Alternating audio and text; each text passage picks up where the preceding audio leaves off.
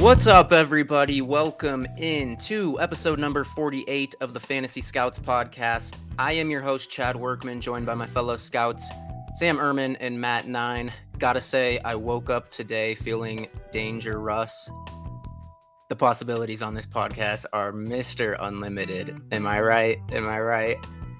Hopefully, one of you laughed. I, Matt laughed. He's just on mute. So that's terrible. Uh, obviously, we're going to get to the big news. Russell Wilson headed to Denver. Aaron Rodgers back to Green Bay. Wentz to Washington. We're going to cover all the latest news in the NFL surrounding the quarterbacks, as well as some franchise tags and other things. And of course, we will get to the combine, which we have not discussed yet. So I'm excited to get to that. There's just been so much going on in the NFL. With that, let's get into it, guys.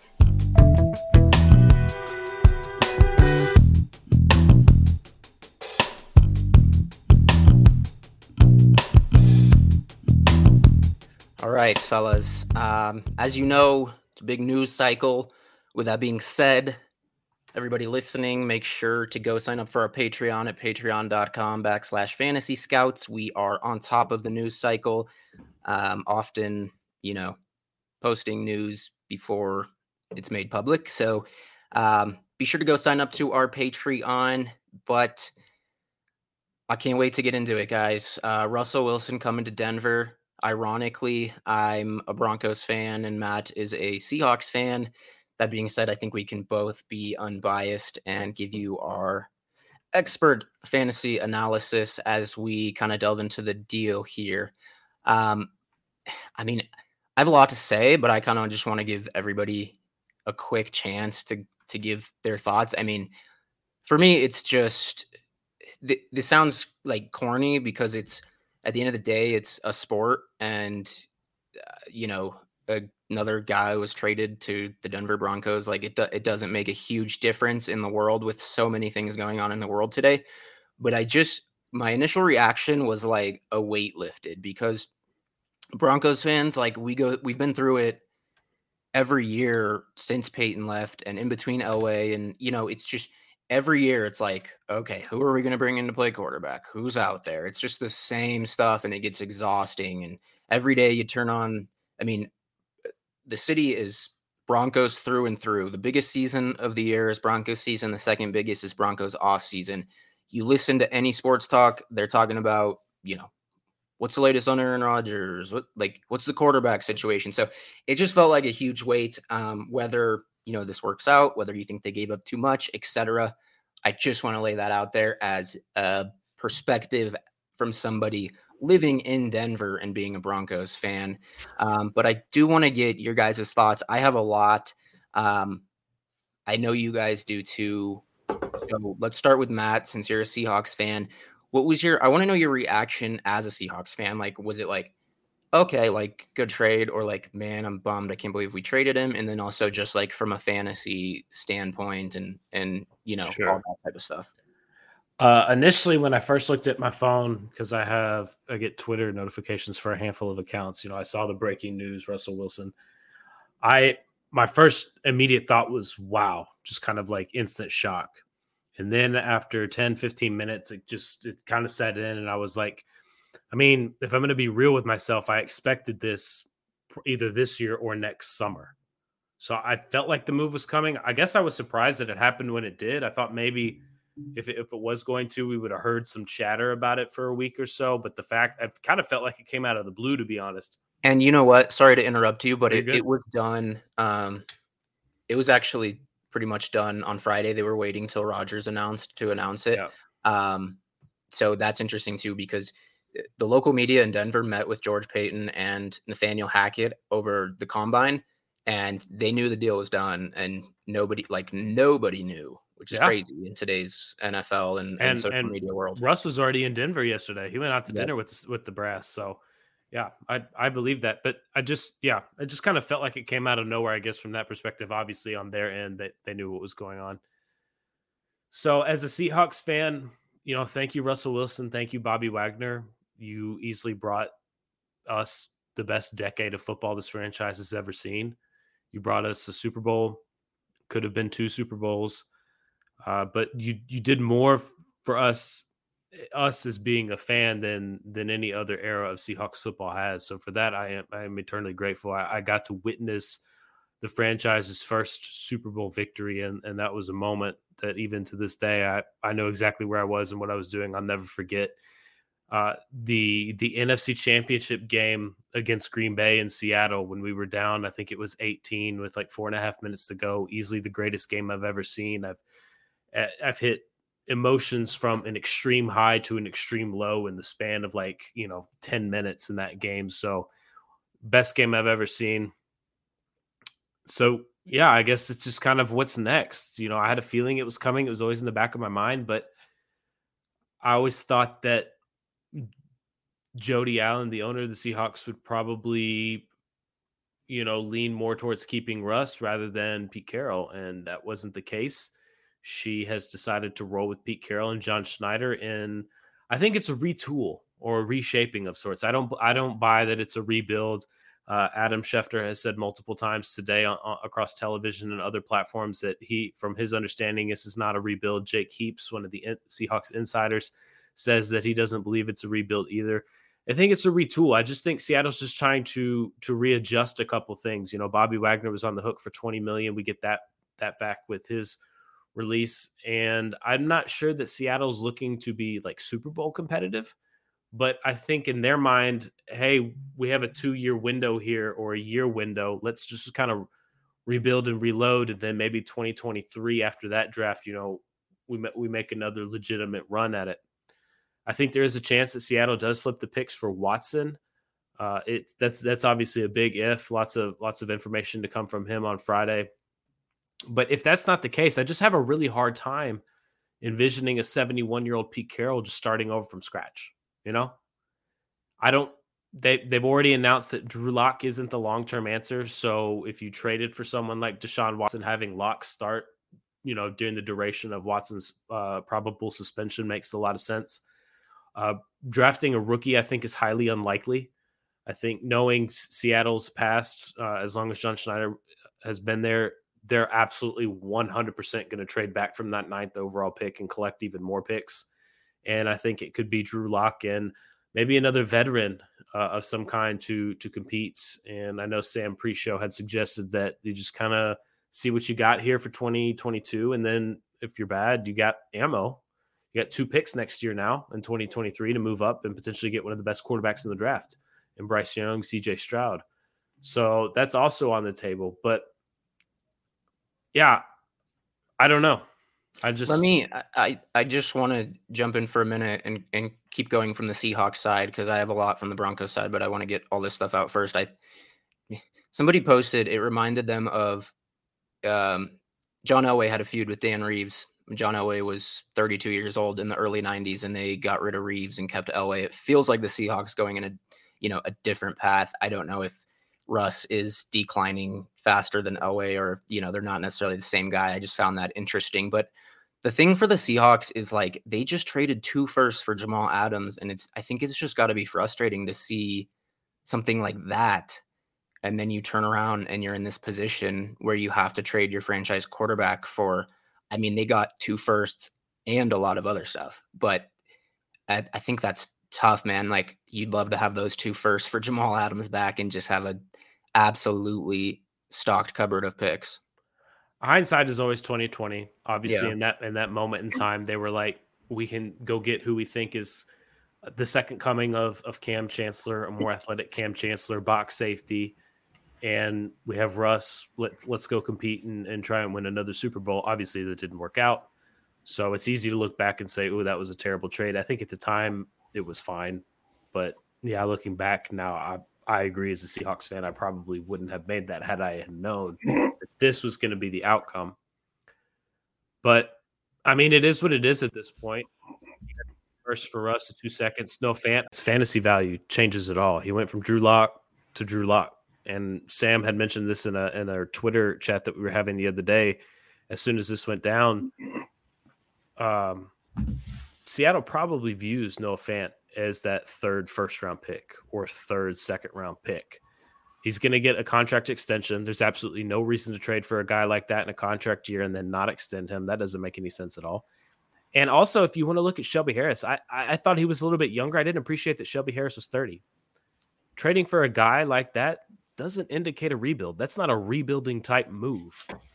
So I think Seattle. There, I think there's another move at play here that we haven't seen yet. Again, I don't know if it's a Watson or another veteran quarterback, but there is something else that's going to happen in regards that Seattle will will retool and kind of reshape. So, as a Seahawks fan, I'm stoked to have one of my favorite tight ends in the league on my squad. I'll definitely be getting a jersey as soon as I can. Probably won't be buying a Drew Lock jersey though. Sam, uh, what is what is your initial reaction? And then I just I'm gonna just word vomit so many things, but want to get your initial yeah. reaction first.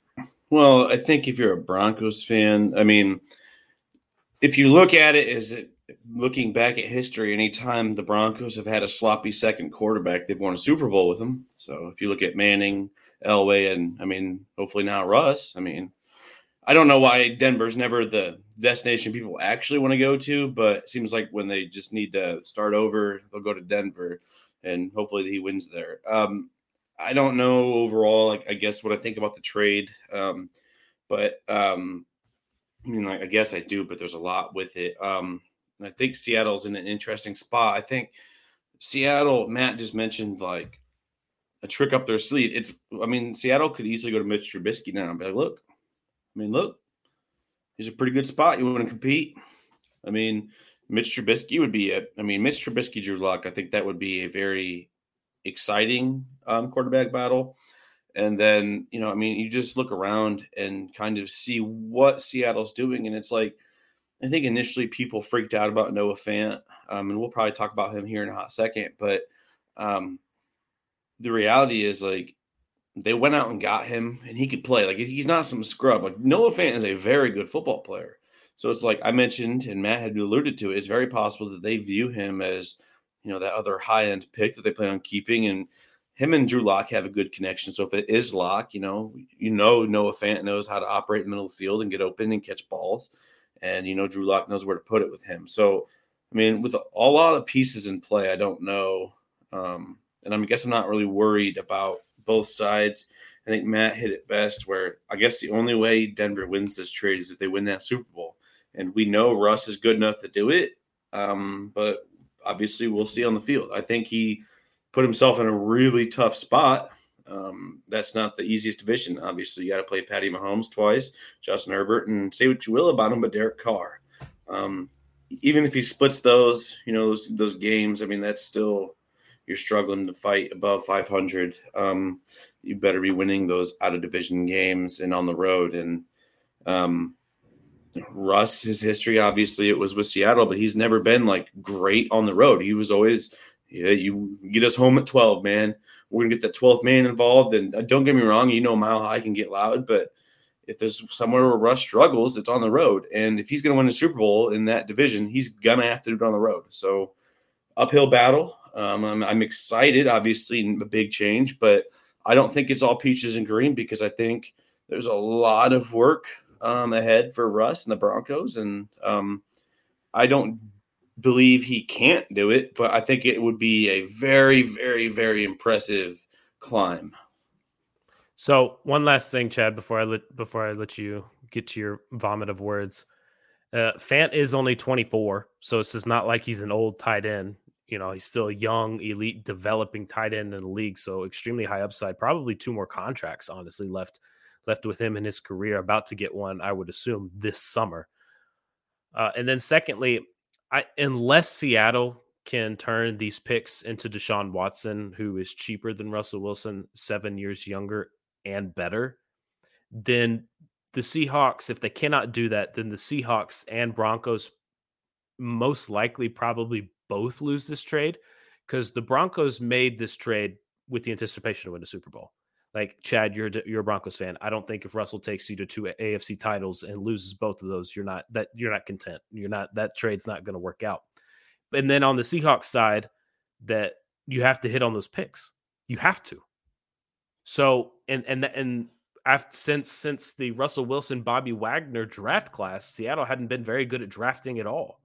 So I just feel like obviously both teams cannot end up winning if Seattle hits the picks if they don't go trade for somebody else and Russell brings Denver a Super Bowl, then everyone wins. But I think the percentage, like the likelihood that either or both of those things happen is is significantly low. Yeah, I pretty much agree with that. That's a good a good perspective, I think, and you're right. I mean, it, the expectation is now Super Bowl. I think it gives the Broncos a like it puts them in the conversation. It's not like I feel like when we got Manning and he showed that he was healthy, it was like, okay, like we're one of the favorites. Like we can really do this thing. Now it's, you know, I think we're in the conversation, but there's a lot of good teams and the AFC is stacked with quarterbacks. So to be realistic, I I'm not gonna sit here and be like, oh, this is, you know, we're the favorites and all that because I don't necessarily think that's the case. Now, what I will say is I do like the rest of our roster better than some of the others. Um, I think, you know, you mentioned uh, Fant getting Fant is a home run. Fant's a great player. I'm not so sure Denver was going to pay him. So, you know, it, it's a loss for I them. I don't think they were either for what it's worth. Yeah. yeah. And so it's it's still a loss for them, right? They spent a first round pick on him. The kid is uber talented. Uh, but they have Albert O coming up. There's some tie, there's some free agents they can mix and match with him. Um, they can do some things. And I think the biggest thing for me, you mentioned Shelby Harris, 30 years old. I absolutely love that guy. I'm sad that he's gone. He's a defensive tackle and not like a game wrecker, elite, like Aaron Donald type. Um, Drew Lock is, we know what he is. And then some picks. But I think the biggest thing from a like just the fandom perspective of a Broncos fan is like we didn't have to give up a Patrick Surtain, uh, Jerry Jeudy, Bradley Chubb. Like we didn't give up a a young franchise cornerstone at a premium position. Um, you know, I know that the Seahawks in their talks with Washington was asking for Chase Young, and maybe it's a little more expensive being in the NFC, and and also the fact that Russ had you know a no trade clause and stuff. But you, I don't feel like we had to give that up. And you look at the first and second this year, that's that's pre- that's very good pick value, but I don't know. There's not really, you know, a quarterback we feel great about in this class. The the class is good in other areas, and then you know the next two first and seconds, whenever they convey, I, I don't even know honestly if it's next year or the year after, but ideally, you know, hypothetically, they should be later on in the draft. So I guess my thought as a Broncos fan is like, yeah, take a shot on a guy like Russ when you gave up a lot, but is it quantity over quality. And I read uh, Bill Barnwell wrote a, an excellent article recapping, and he he definitely made the argument that it's a little more quantity over quality. I'm just happy that we didn't have to give up a Pat Surtain or something like that.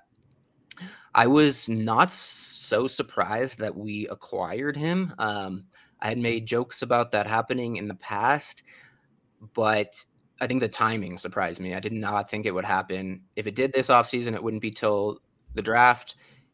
Eh, or it would just be next off season. Um, so the timing surprised me, but I think you know there's a lot of talk about Russ kind of falling a little bit, and I mean his last two years, 2019 and 2020, were two of his best years. Um, last year he had the the finger injury in which he came back in like half the time that was projected. So you know if we're cutting him some slack last year, the two years before that he was, I mean he was elite, but even beyond that, I I also heard some stuff from Jake Heaps, Matt, who you mentioned. He's he works for Russ's QB Academy, so he's you know the Seattle insider, but he also works with Russ directly. Um, uh, one thing that he noted that stood out to me is that the whole narrative of letting Russ cook isn't just letting Russ throw the ball a bunch. It was also about being more creative on offense, giving him a little more control at the line of scrimmage, so I'm really intrigued to see how he and Nathaniel Hackett mesh because Hackett is very big on building around your players' strengths, you know, helping them succeed with what they want to do. And I think he's going to give Russ a lot of freedom and he's, you know, a pretty creative offensive mind. So I think beyond like letting Russ cook just in terms of like 35, 40 pass attempts a game, I think it's more so, according to what Jake Heaps said, it's more so like he wants that creativity on offense beyond just the predictable, you know, and and basic play play calls. So I think that'll be really interesting. Um, a lot of people are trying to figure out, you know, how he'll fit in the, the Denver offense with Hackett.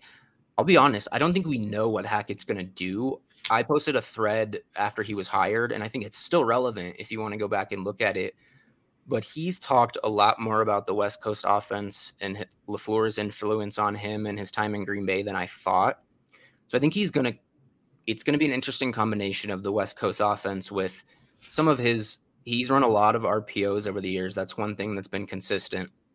I think it'll be an interesting mesh of the West Coast offense and kind of his former Jacksonville uh, type of offense. So I think that's something to kind of keep an eye on. We, we, just don't really know what exactly he's going to run, but um, basically the the story, from my understanding, is Peyton started calling around last October around the trade deadline. Um, was mostly rebuffed, but he was more so laying the groundwork for the offseason on both Aaron Rodgers and Russell Wilson.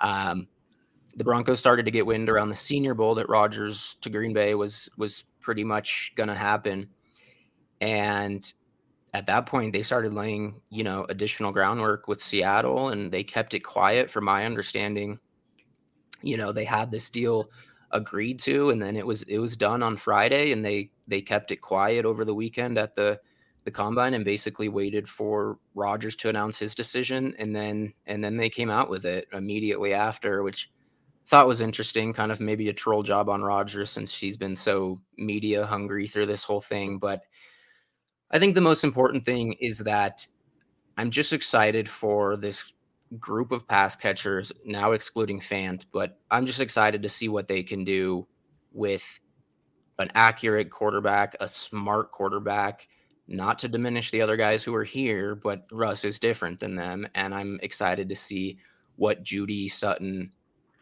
Hamler, Patrick, and I think Hamler, people forget about Hamler. He's the close, not that I'm trying to compare them, but I think he's the closest to Lockett. He's got a lot of deep speed.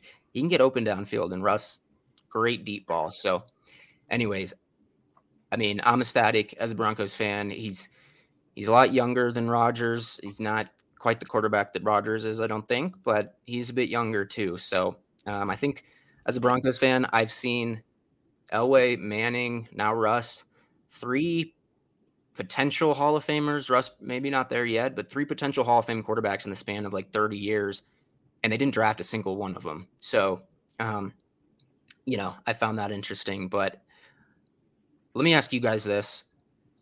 Who do you prefer now between Sutton or Jeudy? I think Eileen Jeudy, but um, I believe Sam mentioned somewhere, I don't remember where, that he prefers Sutton. Um, who do you prefer, Matt? Sutton as well. Okay, why? I but you you and me talked about this a couple weeks ago. Jeudy has done nothing in two years to impress me. He still can't catch the ball. I mean, it's not like he wasn't getting open or he wasn't getting the targets with Lock or Bridgewater. He was, and he just there was just a lot of failed attempts. And it's one of those things like, you know, you got two guys on the outside of him, Patrick and, and Sutton, both got paid big time. So they're obviously I think Sutton's probably going to play exclusively outside, and I think we'll see some sort of rotation between uh, Patrick and Jeudy rotating between slot and the and the other outside right receiver. Uh, Hamler will come on in, in, special situations along with Javonte, and then AO is not, you know, Albert O is not going to leave the field at all. I think the next tight end is Sean Bayer, if I have that correctly, or Bayer. So, yeah, I prefer Sutton, uh, just because I'm for some, I'm just biased towards bigger guys for some reason. I like the play style, uh, contested catch, big body guys. It's not really a knock on Jeudy, but again, just for fantasy purposes, Jeudy hasn't done anything in two years that makes me feel like I need to be in on him, if that makes sense. But from a fantasy perspective, from the entire trade, I feel like everyone's value should probably remain the same. I think really only one that probably gets an uptick in value and projection would be Albert O. I think that sorry sam. I think the reason why i prefer Jeudy is i do think he's the one who gets the bump. I don't see as much of a bump for sutton um, patrick. I think Jeudy, you're right he gets open. He does have a bit of a problem with drops. Hopefully those clear up but he is somebody who has suffered from inaccurate passes and unrealized air yards and i know a lot of that stuff is you know, they call them prayer yards, right? Some of them, but I think he's somebody who does get open a lot downfield and just, I mean, he was number one last year in target separation. Number one. What wasn't think, Sutton like first in the league in air yards through like week seven or something like that last year? Like Bridgewater just couldn't hit him. Yeah. Yeah, yeah I think that's true. I think the big thing is um Jeudy can absolutely get open, but um he's not the only guy on the team that can get open. And I don't really worry about the drops. Like, I mean, I'm not going to hold the drops against him the same way I don't hold drops against Diontae Johnson. Um, similar players. It's just, I think unfortunately for um, Jeudy, there's just as good or not, if not better options. Like Tim Patrick, I'm not trying to say he's a dude or a star, but like he's pretty good. And then um, obviously Courtland Sutton, the reason I prefer him is kind of the same reason Matt, but it's the same reason that I prefer DK Metcalf in Seattle. I'm not when I, I went out yesterday and said like in fantasy terms, you know, like Russell Wilson or I mean um Courtland Sutton was the DK Metcalf and Jeudy was the Lockett. And what I meant by that was I expect Sutton to be the more big play down the field chunk guy. And I mean, he's great at contested catches, great at point of catch, and he's elite in the red zone. I mean, like those are the, what you want in fantasy. It's like somebody who can go up and to get you six point, you know, at least six points, you know, in a flash. I mean, like that's exactly what you want. Jeudy, you know, he doesn't strike me as somebody who's got a high touchdown ceiling. I don't think he'll ever sniff like double digit touchdowns. So, you know, yeah, if he catches 80 balls and cracks 1,000 yards, yeah, but he only probably hits the end zone like maybe five times, while Sutton, you know, probably less receptions, but just as many yards, and he's going to have more touchdowns. It's just my thing is I want the guy who can go up and win the, you know, at the point of attack and knows how to use his body, use his frame, and doesn't have drop issues. I just, I think personally, Sutton's the more well-rounded player, and that's also why I want him. I just, I don't know. And then um, I could even see Hamler coming in, and you mentioned Matt earlier, taking away some of that, you know, Tyler Lockett type, you know, rainbow balls. So, or was that Matt or, or Chad? Okay. Yeah, that was me. I, I have listened to a lot, so I mean, you know, yeah, no, I reiterate some of it, but I think overall, like I just, you know, like Matt says, like I think Sutton's going to be the most consistent, and I think the reality is between the rest of those three, it might be a fantasy nightmare. It might not be what you think. Could be. That could be true. I That's- just want to say Sutton was number one in target quality rating last year. I know you can take some of these advanced stats with a grain of salt. He he was number one in the NFL. Jeudy was 30. I'm just throwing it out there. I think the other thing is with Hackett, he does a really good job of like he'll run like jet sweeps. He's not afraid to utilize guys in those different ways to get the ball in their hands. And I think they'll do a lot of that stuff with Jeudy. Um, I just feel like we're living in la la land. If you expect Javonte Williams, Courtland Sutton, um, Jerry Jeudy, KJ Hamler, and Albert O to all be relevant.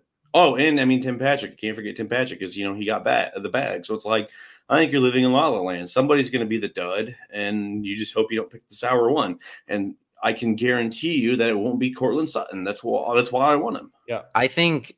Well, I don't know if you can guarantee it, but I think Albert O's. Gonna, I, I think, think Albert O's going to disappoint some people. I, oh, I really like him. Like I really like him, but it, I mean, Russ doesn't hasn't shown a history with tight ends. I know it's a different offense, but that but, that doesn't worry me. I mean, like when you have that's not my worry about Albert O. Like I think right now, like yesterday, you had a guy that was barely on your taxi squad, thinking, "Man, if I get a third round pick for him, I'd be happy." Today, you know, within an hour, you could have got maybe a second and a third, or you know, even flipped him for like Dallas got it right away. So it's like in terms of value, like you need to cash out, and it doesn't even matter if he's good, like just where he is and the odds of his value ever increasing beyond that statistically are very low. So it's like if you want to flip him for somebody who's you know a, a, more secured profile and a better you know weapon or option, I would even flip him for Noah Fant if I could. Like it's just where I am, and it's not a knock on Noah Fant. It's me looking at the entire picture, thinking, hmm, there's a lot of mouths here to feed, and I understand that they're still going to want to run the ball with their wicked good running back. Somebody's going to get left out. I'm probably going to bet on the fourth round tight end who can run really fast but has drop issues. So that's kind of why it's like I'm. I mean, I'm not saying like I don't have any interest. I do. You know, if I'm you know mid rounds and I've started up, absolutely taking a shot. But I just think that this this belief that he's going to come in and be top 10, top, you know, 12 like you're seeing on Twitter is just kind of like, okay, man. I'm going to disagree with most of what you just said to be honest. I don't think Albert O was sitting on a taxi squad hoping that he ever breaks out. I mean, Albert O had borderline elite prospect profile. The only reason he dropped to the fourth round is due to injuries. If he was a second round pick, he would have been an absolute premium in two tight end tight end premium leagues when he was drafted two years ago. So we I I've been maybe tight ends are my thing, but I have been waiting for Fant to leave or Albert O to get traded or whatever for them to get separated. But this this is what I think people who have been holding on to Albert O have been waiting for. I don't, I, I in no world do I, in no way do I plan to flip him uh, for somebody better. Mainly because your example was Goedert. I already have Goedert in most places, but I'm not, I'm not going to flip Albert O. I mean, I, this this is something I've been waiting for. So, I I guess I guess Chad had alluded to this. I don't. It's tough. I, I don't know if if if I would be. I don't. I see. I just don't know how to project him yet. I haven't. I haven't gone that deep into it. But he is the only tight end really right now on the roster. To be fair, but to go back to the original point, I I, I do think Sutton feels safe. Jeudy kind of feels safe, but Jeudy but Patrick also kind of feels safe because before Lockett and DK were getting 130, 140 targets a year. Well, those were really the only two guys.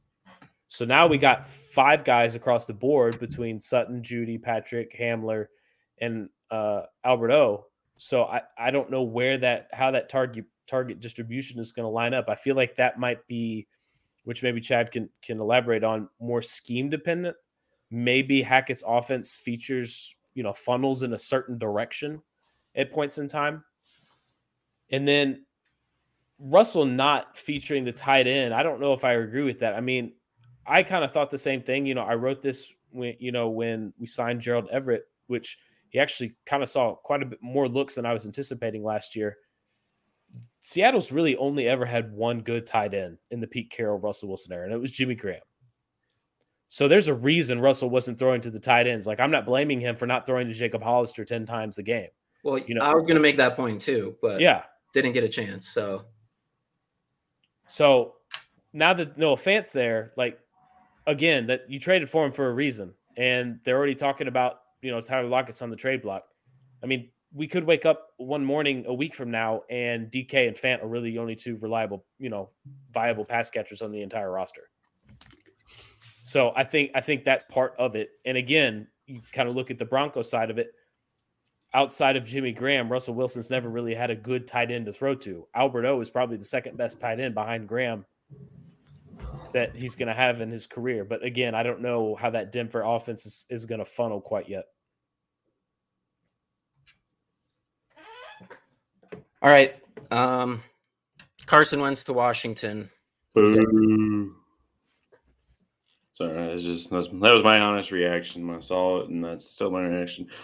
Uh, it, it's not that I dislike Carson. It's just like, am I wrong to feel like maybe they should just went with Tyler Heinicke?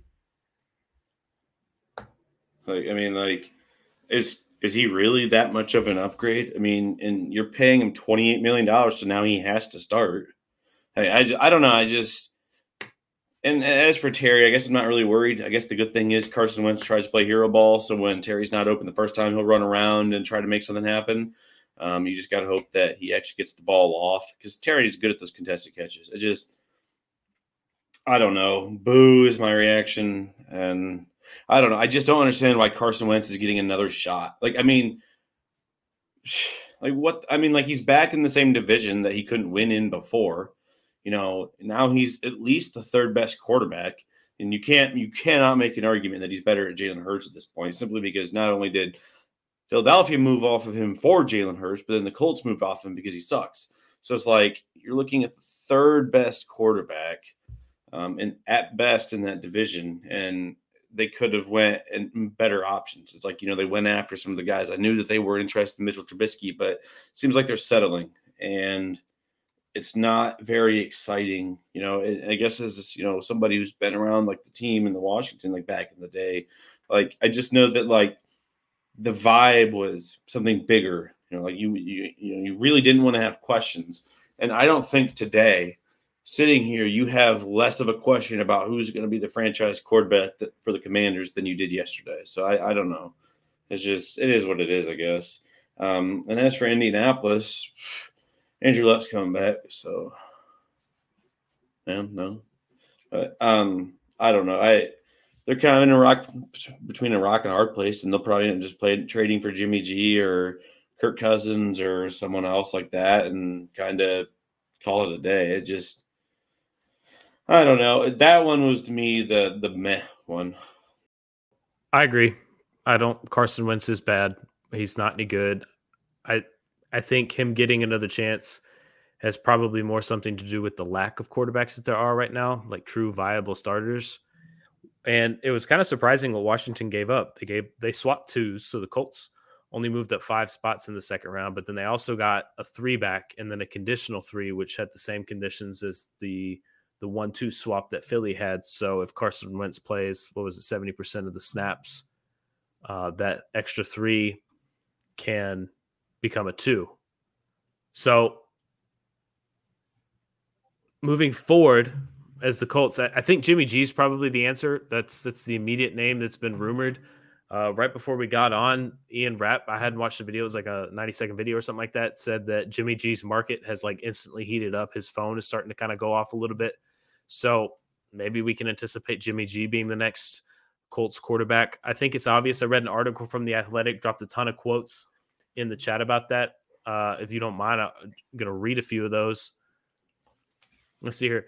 Um, as for the Colts' issues with Wentz, they stretch back to before the season began, one source said. And over the course of the year, some grew frustrated at what they deemed as a lack of leadership, a resistance to hard coaching, a reckless style of play, which had a role uh, in several close losses this year.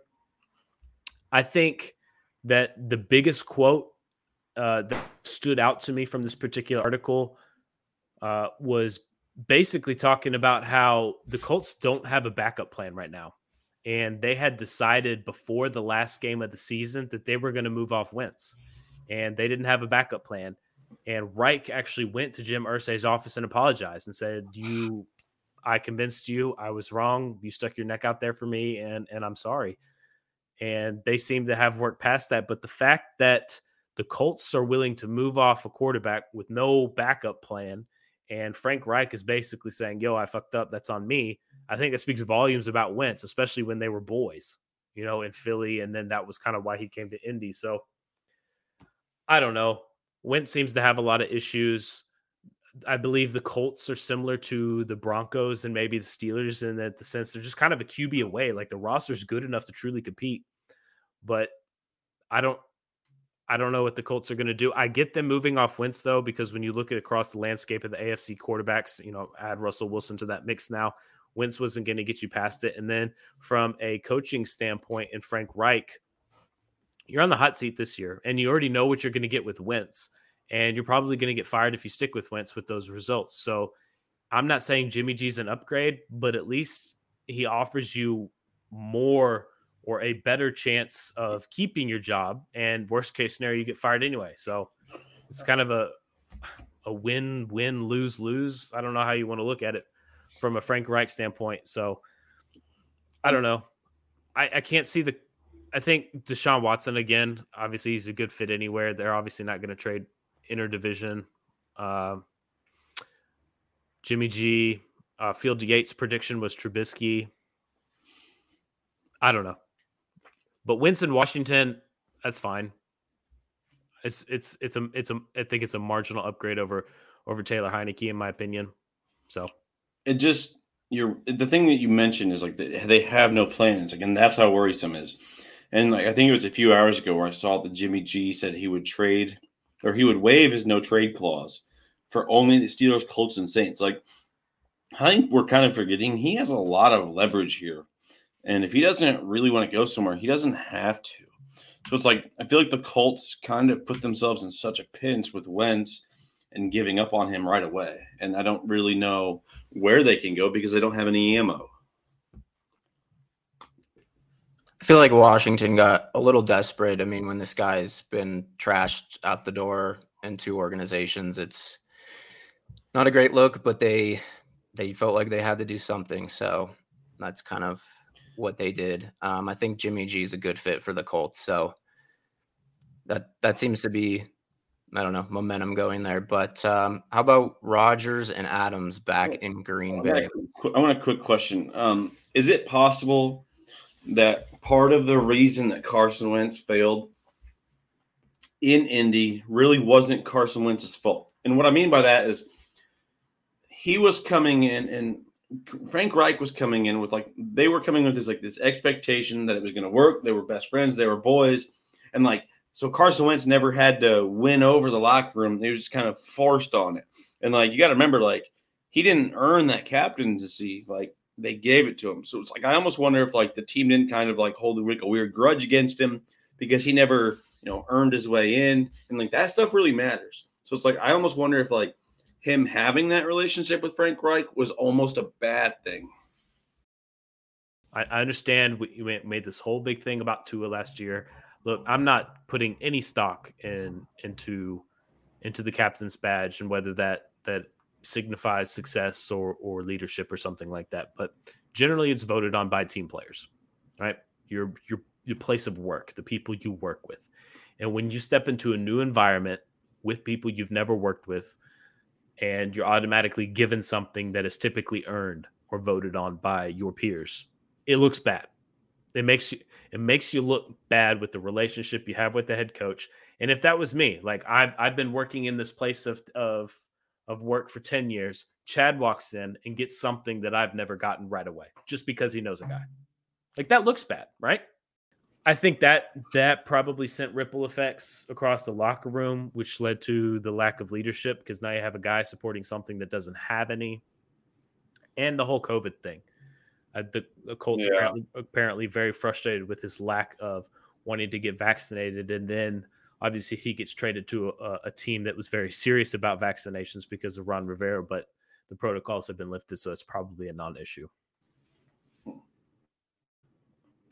don't know. I mean, I think you make another good point. I kind of forgot about the COVID thing, but that was a big deal as well. So, just kind of seems like all of the social aspects failed him, and he failed and the football, while it wasn't horrible, he was inconsistent because like he was trying too hard. And I think maybe he was trying too hard because he felt like he had to win the locker room over. I mean, I don't know. It's a snowball effect. He's out, and Washington is out of a few third round picks, and I don't know if they're any better. I mean, I really don't. Like, you couldn't have just maybe taken a shot on, I don't know, somebody else in the third round than Carson Wentz at this point. Yeah, Wentz's highs are higher than somebody like Heinicke, but his lows are very low. So, but I don't know. What do we make of Adams and and Rodgers back to Green Bay? Personally, I kind of, I mean, I I expected it all along. Um, I never had any really doubt Aaron Rodgers was going anywhere. Um, I feel like I remember telling you that I didn't think Denver real was realistic. Um, I don't know. It, it is what it is. I guess I'm more curious to see how long the contract is because Pat McAfee still swears that four years, two hundred million million dollars is not real and nor accurate. And so, if it is like actually a four year deal, then then I believe they would move off of Jordan Love. But if it's only like another one or two year deal, then I believe they're going to keep him and make him keep waiting, assuming he doesn't force his way out. Um, and then Davante, I think they'll tag him this year, and then they'll try to get a deal done. But I don't know. Um, my guess is he doesn't go anywhere either. Um, I can't imagine you're going to let the best receiver walk away, even if Aaron Rodgers doesn't stay. Um, I don't know. We'll see. It, it, nothing really changes for me. They're not really Super Bowl favorites in my mind. Um, I just believe Aaron Rodgers is hella fun. September through December, and then um, doesn't always have his best moments in January, and I don't know how far they'll go, but I'm glad I get to watch him in 17 a couple more seasons, hopefully. Yeah, I'm trying to. I mean, I don't. What what changes than what we've seen? Aaron Rodgers coming back with the supposed massive contract. Other players are not going to be on the team anymore because of it. Yeah, Adams is back, but I, I, I we can't expect different results from the Packers. They're getting yeah. worse, and their money is disappearing. And Aaron Rodgers, as you said earlier in the show, has been to one Super Bowl. Like he's not, he doesn't get it done when it counts. So I think the Packers are definitely Super Bowl contenders, but they're not favorites. And I, it, it feels weird. Like I'm not trying to like say Aaron Rodgers is bad because he's not. I mean, he's one of the probably top five, top four, top three quarterback of all time. But in the he has really nothing to show for in the postseason. He's won one Super Bowl. He's been to one Super Bowl. And now you have, like I said, 50% of your cap, 40% of your cap, one to two guys, and your team is bad. Like they had a good defense last year. Last year was the year. I'm not sure that they they can do that now. I mean, Aaron Rodgers is is running the team apparently, so I'm not could be a a LeBron James situation here or a uh, Bill O'Brien. You know, not a good GM, and I don't think Aaron Rodgers is. But just you know, kind of stick to your position, and yeah.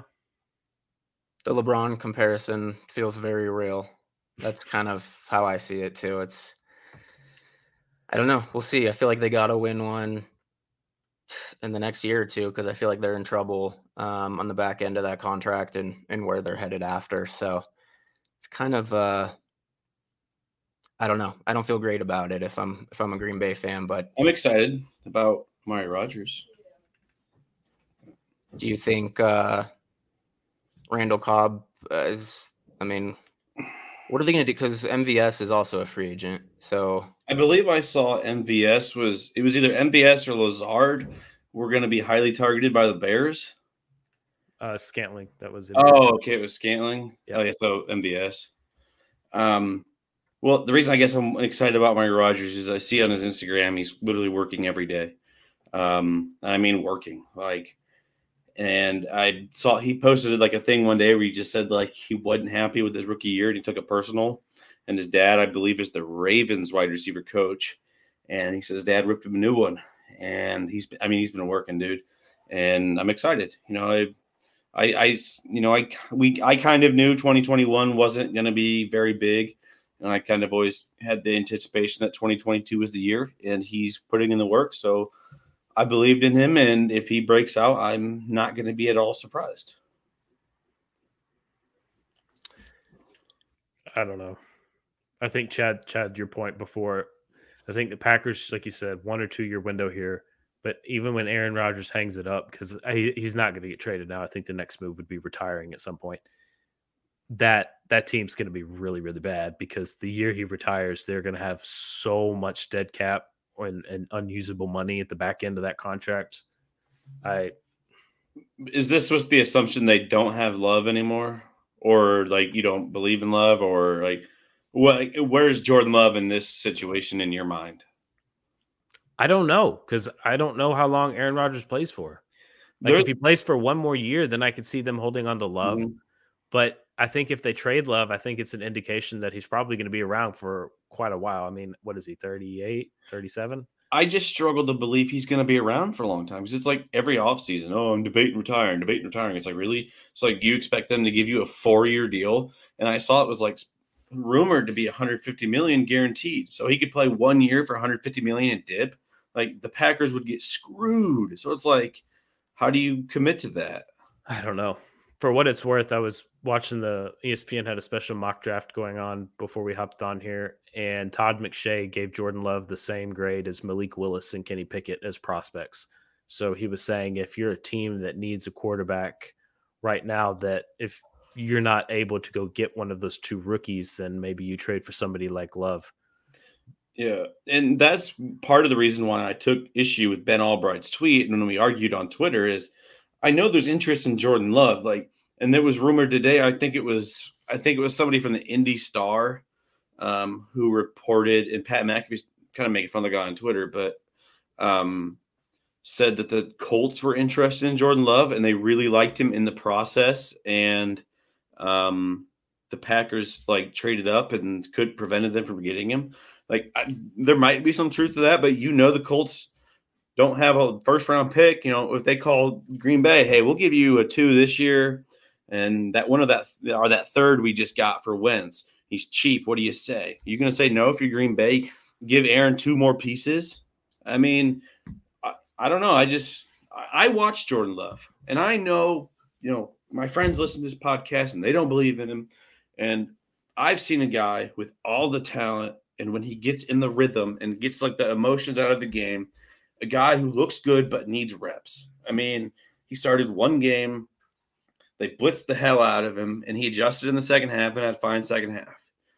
He played the second half of um, the Lions game, and my boy Amari tripped and forced an interception. Um, that was off the bench, and he kind of, I mean, like he didn't look bad. It's so it's like people are just so quick to cancel him. And I tweeted out yesterday, it's like, I hope he balls out, dude. Like, I hope he gets his opportunity and balls out because his name has been slandered by everybody on this earth since he was drafted, and it's not his fault. And it's like, and he can play, like, he's not bad. And I don't know. I just, you have to feel bad for the guy. And if Aaron Rodgers is going to stay even two years, he's got to leave.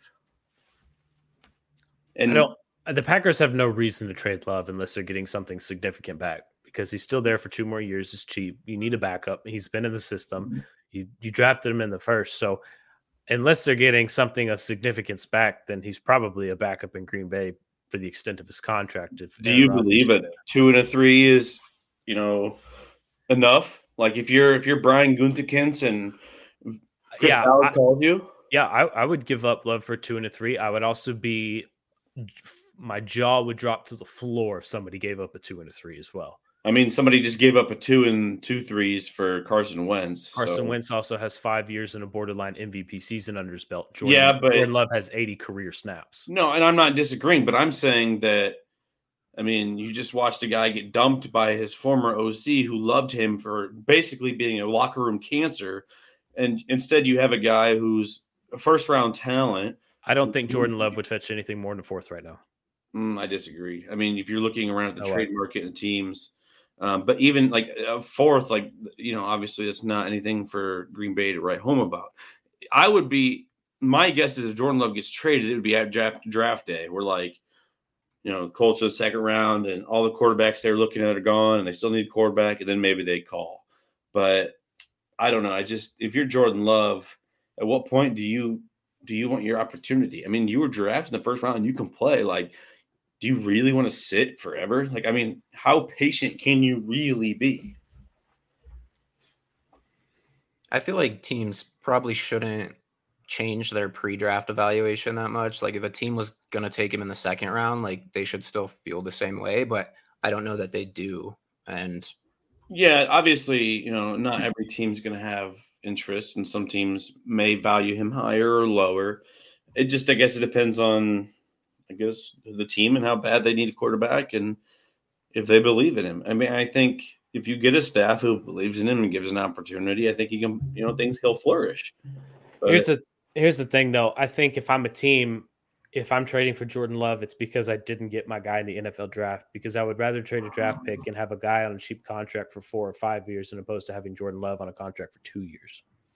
But if he hits, it doesn't matter. Like I mean, it doesn't. You know what I mean? Like obviously that the window right but you, you could know. say this you say the same thing about a rookie though. Like if he hits it doesn't matter. So it, it's it's the length of time you have to evaluate said player. I feel as though if jordan love though like if you trade for him and you get two years those two years better be insane for him to come out and be like okay pay better pay me. You know i mean? Like you can't be mediocre in those two years and then come ask for 50 million. Like they're gonna laugh you out of the room. So it's like if he you know like his play better back up his you know if he barks he better bite essentially. No no i got you. I don't know. We'll see. I mean like yeah he's humble. He works hard. And i mean could you imagine being him then for the past two years not saying a word about everybody dragging your name out on the internet just because you got drafted behind somebody? It's man, better man than me. I'll tell you that. Yeah, got to feel bad for the kid. Um, running a little long on time, but do you guys have any thoughts on the franchise tags that were thrown out? I was hoping for the Cowboys' sake that they would tag Schultz, which they did. I think they should move on from Cooper in that contract and and re-sign Gallup, which seems like the way they're leaning. But you guys have any thoughts on the Schultz tag or or Gesicki, who's trying to get his wide receiver money, which he probably deserves? I heard he, you know, he he spent more snaps in the slot and out wide than than in line, but I heard a, a good line that said he also blocks like a wide receiver, so he, he probably deserves that. Um, I thought that was funny, but uh, the tight end tag, I mean, it's it's useful for these guys, so no surprise to see Njoku, Gesicki, Schultz tagged. Uh, do you guys have any thoughts on that? I really hope Gesicki keeps his tight end tag because if he gets the wide receiver tag, then that'll change in fantasy and he becomes much less appealing then. Yeah, that'll kill his fantasy football value. I mean, Yeah, I- I don't- barely a wide receiver four. I mean, like, No, I, I'd I'd put him in the wide receiver three range. yeah, but like that immediately. I mean, like you go from starting him every week to only when you're desperate. Yeah, to, to a flex right? play. You go from tight end one to a flex play. Yeah. So that would be really bad. As for Dalton Schultz, though, I, I think that's good. I think the like you said, the Cowboys offense operates better in in two tight end sets. I did see a tweet though that said there have already been two teams that have called about Schultz, and uh, uh, supposedly, I I think it's false, but supposedly someone is willing to pay a first for him to give the Cowboys their first round pick for him. I don't know if that happens, but there is a market for Dalton Schultz uh, if the Cowboys did decide to trade him away while on this tag. So I think that that's a storyline to follow. And Njoku got tagged, and I don't like any part of that. But Yeah. I think, and then like all the rest of the fantasy football tags were kind of as expected. Like, you know, Godwin, I mentioned, you know, you don't, you know, all the guys who were injured, you typically return because, you know, like I mentioned, what was it, a couple weeks ago with the injuries and not having to change doctors and everything, like the logistics of living and moving while trying to find new doctors and stuff. So um, I'm excited for Allen Robinson to hit free agency. Um, you know, he, came out, what was a couple weeks ago saying like, COVID really screwed him up. And he lost 15 pounds and like just struggled to make it through the season. So it's like obviously he struggled. You know, I don't know. I mean, just that one I'm excited about because I thought for sure they were going to tag him and piss him off. I think some sneaky big news from this the Jags tagging left tackle Cam Robinson. Yeah. I thought that they were going to let him walk, and the fact that they did tag him might indicate that they're not going with one of the top two tackles at one overall. They might be targeting a defensive end instead in Hutchinson or Thibodeaux, or a possible trade back, or maybe one of the top, uh, uh what should you call it? Uh, the safety, Hamilton. So I, I I don't think I don't think a tackle at one is is locked in as I thought it would be to Jacksonville now. So that's that's another interesting situation to watch. And I, Cam Robinson has already said he's not moving to right tackle. So It's very possible they could draft still Luke, like Luke Neal or not Luke Neal, but you know Neal at number one and just have him play right tackle. Um, you know, and to have that's a hell of a start of an offensive line because I believe their interior offensive, like I don't think the Jags' offensive line's been horrible. Um, they just have a few spots that are missing, and I think if you can draft that and keep Trevor Lawrence upright, that's already trending in the right direction. the free agency tackle market is very loaded this year, and the Jags have a lot of money to spend. So I think if they go out and get one of those guys, it's going to tell us a lot about what they want to do in the draft. And I know Doug Pederson's philosophy hasn't changed since Philadelphia. It's been build from the inside out. If you don't have an elite O line and an elite D line, you don't have a football team. Yeah. Um are they for sure letting Chark walk? I read an article that said that Pederson would like to have DJ Chark back to be as one. For them, it's probably money. But right now, it seems like DJ Chark is going to hit hit the market and he's going to get paid from big big money from somebody. Yeah, I, I heard that. I, from my understanding, he's he's going to have a much larger free agent market than I think people were expecting. He's going to get paid more than I think people were expecting too. And Yeah.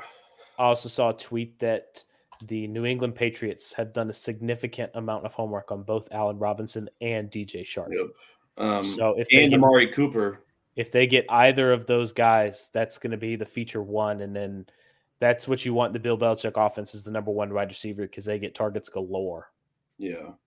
Um, Amari Cooper is very possible as well. Um, and I assume to be to be honest, if if if they do lose Chark, I would pretty much if New England doesn't get him, pencil in Amari Cooper is like the locked and loaded one down there. I don't think, and I could be wrong, but I don't ever think Amari Cooper's ever been a huge mm, care about winning as much as he does getting the football. So you know, he comes across as a money guy to me. I'd be Yeah. shocked if he opts to go to the New England culture. Yeah, and I mean, I know he's a hard worker and he's very like quiet, you know, like and works, but like I don't know, like he he's I could always see him down in Jacksonville. Jacksonville though, and I can't blame him. I mean, like you can only play this game for so long.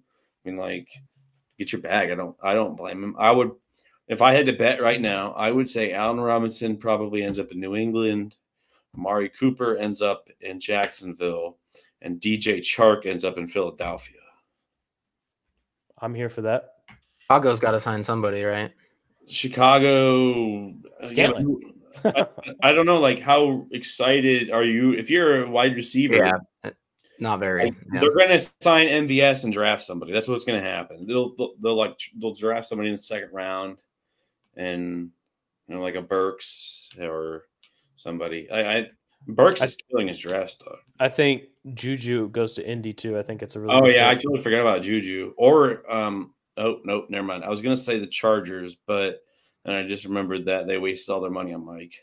I've also heard that Christian Kirk is going to get more money than people think. Yeah. He's be a hot name. good fit in Um, Buffalo. We talked about. yeah, I was gonna say. Buffalo. Hey, Um don't forget Tyler Lockett's on the trade block, and he's only due 15 million. That's relatively cheap for someone of his caliber. who needs a deep threat? Indy, I Tyler Lockett and Indy. Yeah, but they have bigger fantastic. concerns. I promise you they're frying right now in Indy. I Frank Reich's stomach is probably so stick sick looking at his roster and seeing Sam Ehlinger and nobody else. New England. Brandin Cooks. Brandin Cooks is going to be on the move this year too, Again, why? Yep. because he doesn't want to be in Houston anymore. Ugh. He has one year left on his deal. He also has a no trade clause too, though. So You know, Jimmy G's no trade clause to me is huge because, like, he can literally just be like, "No, I'm not going anywhere. Fuck you." Man, he won't, but he could. no, there was a tweet earlier that said he declined one team already. It was he already could decline the Commanders Oh, okay, and it was Colts, Pittsburgh, Yeah. and somebody else he was okay with. because, like, Washington runs like running out. Like, Washington ran out of options. Like, and I believe the desire for Trubisky were to um is lo- like for Trubisky to go there was a lot lower than they expected. All right. Um, we still need to talk about the combine. I know we kind of run a little long here, but let's just go around and uh, give me a guy that stood out to you uh, through the combine process, and then Sam, I want to get your thoughts on the kind of who, which players, excuse me, which players have been linked to which teams. But Matt, who who stood out to you, um, fantasy wise, fantasy relevant player? Who stood out to you from the combine? I know. Say it because I'm Nope. going if you don't. It's it's tough. It's tough to say because obviously we don't we don't know where the landing spots it landing spots are, but Breece Hall I think solidified his case as a top tier running back. I thought Ricard White uh, or Rachaad White, however you want to say his name, I thought he looked really really good as well. His jump cuts are fantastic. Uh, another guy I was really impressed with was Cincinnati wide receiver Alec Pierce, uh, late breakout. Uh, uh, I think he's a senior or a super senior, but he's 6'3, runs sub 4 4. He's got a huge catch radius, freak athlete. I think that's a name to watch in the draft. So I'm I'm pretty excited to see where he goes. And then I, you know, I gravitate towards guys like Christian Watson, that North North Dakota State kid. I almost told you stop naming names because Okay, I'm sorry, I'm sorry. I'm not going to get to my guy. No, no. He's just like he's, one of my freak. He's six Yeah. four, and he's his metrics are just athletic measurables are just off the charts. Yeah. Yep. Um, I Pierre Strong, Pierre Strong Jr. had a fantastic combine. Looked great. He tested well, and I had never seen him before, and it was my first time, and I was like, oh, okay. Like, I don't love like I will say, like I watched some of his tape. I didn't love his contact balance. and He can be brought down a little bit early, easier than I would like, but he's a very fluid athlete, very natural to a lot of things. Cuts on a dime, um, soft hands. I mean, like Matt and I were sitting there. We're it was weird. Like I was sitting there watching the combine. Like, man, this guy looks really good. And Matt texts me and goes, "You know who's having a really good combine right now?" And so we started talking about it. But um, absolutely, Pierre Strong, somebody who could really um, you know, surprise some people if he gets, you know, like maybe an Elijah Mitchell kind of story. Um, and then Matt also just mentioned him, and um, I wanted to point that out is somebody I wasn't very high on, and I didn't really like his tape, but his athleticism keeps popping out, which is Rachaad White. Like, there's a lot that I think he needs cleaned up in the running back department, but he's a dynamic player and when he gets the ball in his hands, good things happen. And his testing only solidified that. Um, and um, I think the the last running back I want to talk to is if you follow me on Twitter, um, somebody I was in love with for years as a freshman, and then just killed his draft stock at the combine, which was Kyren Williams. Um, apparently, he's not a good tester or whatever, but I mean, he plays better, better and faster than whatever his test measurements were, but I mean, weighing in under 200 pounds, running a 4.740. I mean, good luck. I mean, like that killed his draft stock. And I mean, like he's, I still think he's a good football player.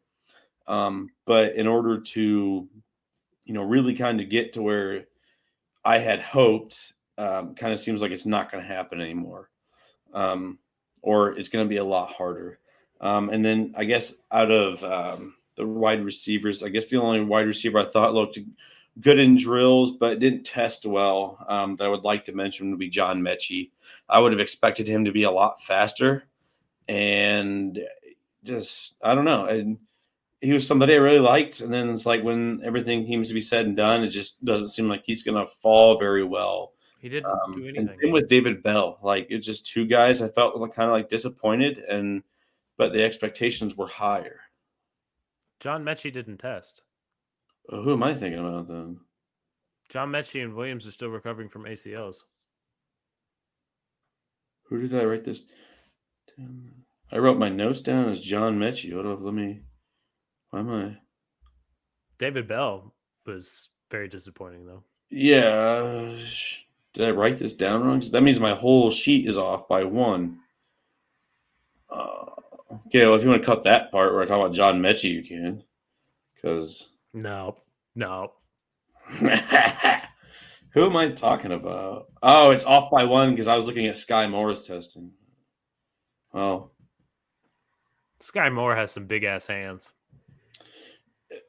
They were like 10 and a half inches, something ridiculous. He's like 5'11. Well, okay, so everything I just said about John Metchie, if Matt keeps that in, ignore that. I had my ex- entire Excel sheet off by one, and I was talking about Skyy Moore um, in terms of like, you know, he tested fine, but it just like the other things where you would would have wanted just kind of didn't seem like he had a very good combine.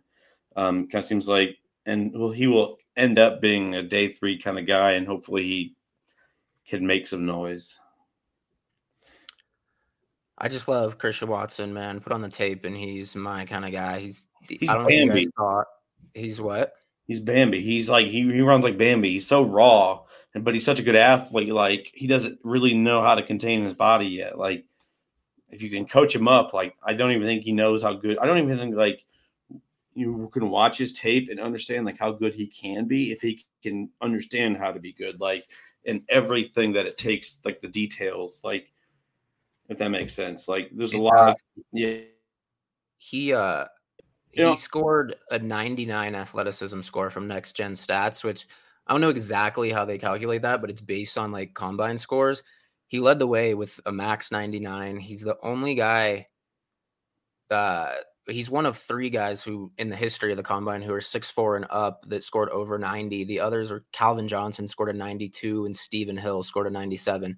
Christian Watson 99 if you watch him on tape, he'll take the ball, he'll take handoffs out of the backfield at six four, and and you know he'll line up out wide and win a jump ball, and he'll return kicks. I mean, he's just guy's just an athlete, and I think I think uh, I've been kind of tracking him for a little while. I think landing in the right spot, somebody that can utilize him could be. I think he could be a Um, one of the kind of under the radar wide receivers, as in not like outside of the first round kind of guys that blows up. I was also very happy with Olave. Like I loved him last year, and I was he was my wide receiver three of the class, and then he returned for whatever reason. Because um, I'm pretty sure from everybody I kind of know he had a third round grade on him last year. This year, most teams got a one on him. Um, he tested well, looked great. Um, I I think you could start to make a, like an argument if you're just you know that he he could. There's a realistic chance he could be the first wide receiver off the board. I wouldn't expect it, but it's possible because he's a very polished wide receiver. Same with um, Garrett Wilson. Like when I say polished, I mean like obviously they have some work to do, but like for an incoming rookie wide receiver, those two are polished in a sense. Y'all want to make some friendly guesses, friendly wagers here? What's the, the Browns? Browns are going to draft. Who do you think is the first wide receiver off the board? I'll start. Jameson Williams. Uh, where does he? Where is he going? Oh yeah, you gotta call the spot too. Oh, I gotta call spot. No, but let me pull up the draft order, please. Please hold. Okay, I'm gonna do the same thing. Um, I, I really don't know. I know the Browns really like uh Wilson, but they're not. They're probably not gonna be the first team taking a wide receiver. Where what what's the Tankathon is the one that tracks it all. But you got yeah. You got Jacksonville, Detroit, Houston, Jets, Giants, Carolina, Giants, Falcons. Falcons need to add somebody. Um, your Seahawks, Jets. Browns need to add some defensive line. I mean, the Browns drafted 13. I guess they if they do take a wide receiver, they they could be the first one. I but. just really hope that it's like Treylon Burks who gets sacrificed to Cleveland or like I don't right. want it to be Garrett Wilson. I don't want him to be my wide receiver one, you know, like supposedly uh the Jets GM Joe Douglas is obsessed with Treylon Burks. And they hold four and ten. So interesting. That'd be a bit of a reach, but I guess I get it. I'm gonna say Jameson Williams yeah, I'll go eight overall. Eight overall to Atlanta. I was gonna say I think Atlanta might. Yeah, it's funny how they need a wide receiver, huh? Um, I don't know. I, I, imagine there'll be some trades before then, but I feel like the first wide receiver who will be off the board. Um, trying to think. Uh, Cle- Cleveland. I'm gonna go with Garrett Wilson. I think if you, you know, he can do the most you know, in terms of getting open, high point in the ball, um, the ability to separate, he can block. Um, is the most fluid athlete, doesn't have some some of the questions. So if Treylon Burks doesn't go first on a heck of a reach, then I would guess um, Wilson. Um, but we shall see. Yeah, I think my bet would be on Wilson as of right now. Drake London, another name we haven't mentioned that'll be up there too. Um, Sam, I want to get your thoughts on which teams are being linked to which prospects. I believe you have some some thoughts on that, or you've heard some rumblings. If there's anything you can share on that front. Um, well, yeah, I can kind of. Well, I mean, like there's always rumblings. Um, let me look. Um, scroll through. All right. Well, you had mentioned kind of Cleveland and Wilson. Um, there's also Philadelphia really likes um, Burks as well. Um, I think Philadelphia is understanding that they need an outside physical presence, and if it's not Chark, I think they were looking they're, they're looking for one in the draft um, because as good as DeVonta Smith is, you need somebody opposite to take off some pressure. Um, Could be three years in a row for them. Yeah, and you know what? The last one was good. The first one sucked, and this one, if you go Burks, while I don't love it, it could be London. I wouldn't. I don't. As I think, as long as they go physical presence, um, it would make sense, and it would kind of match what I've been told. Um, I had heard that Chargers were looking at wide receivers, but then um, obviously Mike Williams is coming back. Um, Josh Palmer fans cry. Corral. What? Said Josh Palmer fans cry. Yeah. Um, I almost traded for him in my main league and I didn't, so I guess I'm glad. Um, yeah, uh, Matt Corral, obviously, and especially kind of having that Ole Miss Mississippi relation. Um, if they don't land a Jimmy G for a decent value, they could take a swing on him. And even if they do get Jimmy G for like a second round pick, um, Matt Corral, somebody keep an eye on. Um, I don't think there's any outside of maybe a Pittsburgh swing at a quarterback any in, in, in implications. Um, and then Raiders, I do think, are looking for some speed on the outside as well um, to look for um, potentially another wide receiver. Um, obviously, Arizona, keep an eye on everything um, running backs, wide receivers, tight end. Um, I don't even know if they're going to bring back Zach Ertz after they just traded for him. Um, so it kind of seems like the second half of this, you know, I mean, like, and even Dallas, if they move off Amari Cooper, it's part of the reasons probably because they just want to replace him with a cheaper option. So, um, Treylon Burks, um, Christian Watson is a swing that um, I heard that they really liked. Um, Buffalo, I don't know. I wouldn't be surprised if they take a swing on a running back. I think um, from what I understand, they realized the second half of last year, while Devin Singletary was starting to really develop, he wasn't enough. And I think that they would like him to be the two because he's a really good two, but he's not a one. And I I think that's somewhere you can go as well. And then obviously I, I Green Bay. Good. Imagine them like taking like something stupid. Like, I mean, like they're going to be scrutinized if they don't take a wide receiver here. So it kind of feels like you have to pencil them in, and they like everybody. Uh, Jameson Williams, I, I know they really like they like his versatility um, and his speed, but I don't think he lasts to 28. Um, Miami, I would also look. I, literally everybody except for the Bengals, um, and then the Lions are at 32 are a very sneaky option, obviously for quarterback. Um, Ridder um, is the name that I've been told they kind of really like, and they might take a swing on at 32 um, because they want that fifth year option. But if they don't take a swing on, you know, a quarterback or somebody, then they would probably trade out because it's going to be somebody who wants that fifth year option. Like pick 32 is always the most valuable first round pick towards the end because teams will always try to trade up for that uh a fifth round option. So if the Lions take keep it, I'm going to assume it's going to be a quarterback. But if not, then they're going to trade back and they're just going to try to keep building around Goff. But um, I know that they still have their doubts about him, and if he doesn't quote unquote prove himself, or they don't take a swing on somebody this year, they absolutely will be early in the first in 2023. It's a lot. It's a lot to take in.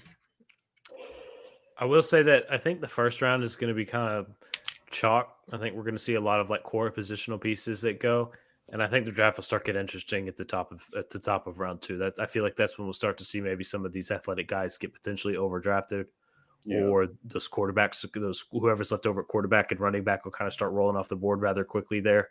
So I, I think I'm more excited for pick 33 than I am for pick one. I'm just excited to see who's worried about Kenny Pickett's hand size and who's not. It's true. You know, honestly, I'm kind of excited for pick one this year because we don't know who's going and it's been a while. I mean, like, there's no clear cut option. You know, there's no team looking to trade up. The Jaguars would love to trade back, but there's nobody looking to move up. Like, I don't know. I mean, it could really be anybody, and that's that to me is exciting because I kind of get tired knowing, you know, the first five picks before it even happens. That is true. Got to stay off Twitter too. It's uh, or at least manage your Twitter, I should say, because those tweets be coming out fast and furious. All right, you guys got any last thoughts on combine quarterbacks feeling dangerous yet? I I I don't I don't mind the Broncos. I like I like watching them. I like cheering for them. You know, Russell Wilson's my guy. So for for his sake and for the Broncos' sake, I, I hope he gets it done. Me too, my friend. Me too. Hopefully this trade works out for both our teams. But um, for now, we'll call that an episode. And um, remember, head on over to patreon.com backslash fantasy scouts. Stay ahead of those rumors and rumblings and news cycles um, this off season. We got lots of great content coming up, especially, uh, you know, we've got the Devy Talk podcast for one, but those guys are hard at work on this rookie class and well beyond years beyond that. So, kind of a staying ahead of the curve on these incoming rookies. So we'll have a lot of stuff coming out on rookies and the lead up to the draft. Um, so stay locked on to our Patreon and join us back here next week on the Fantasy Scouts podcast, where we bring you inside info you won't get anywhere else.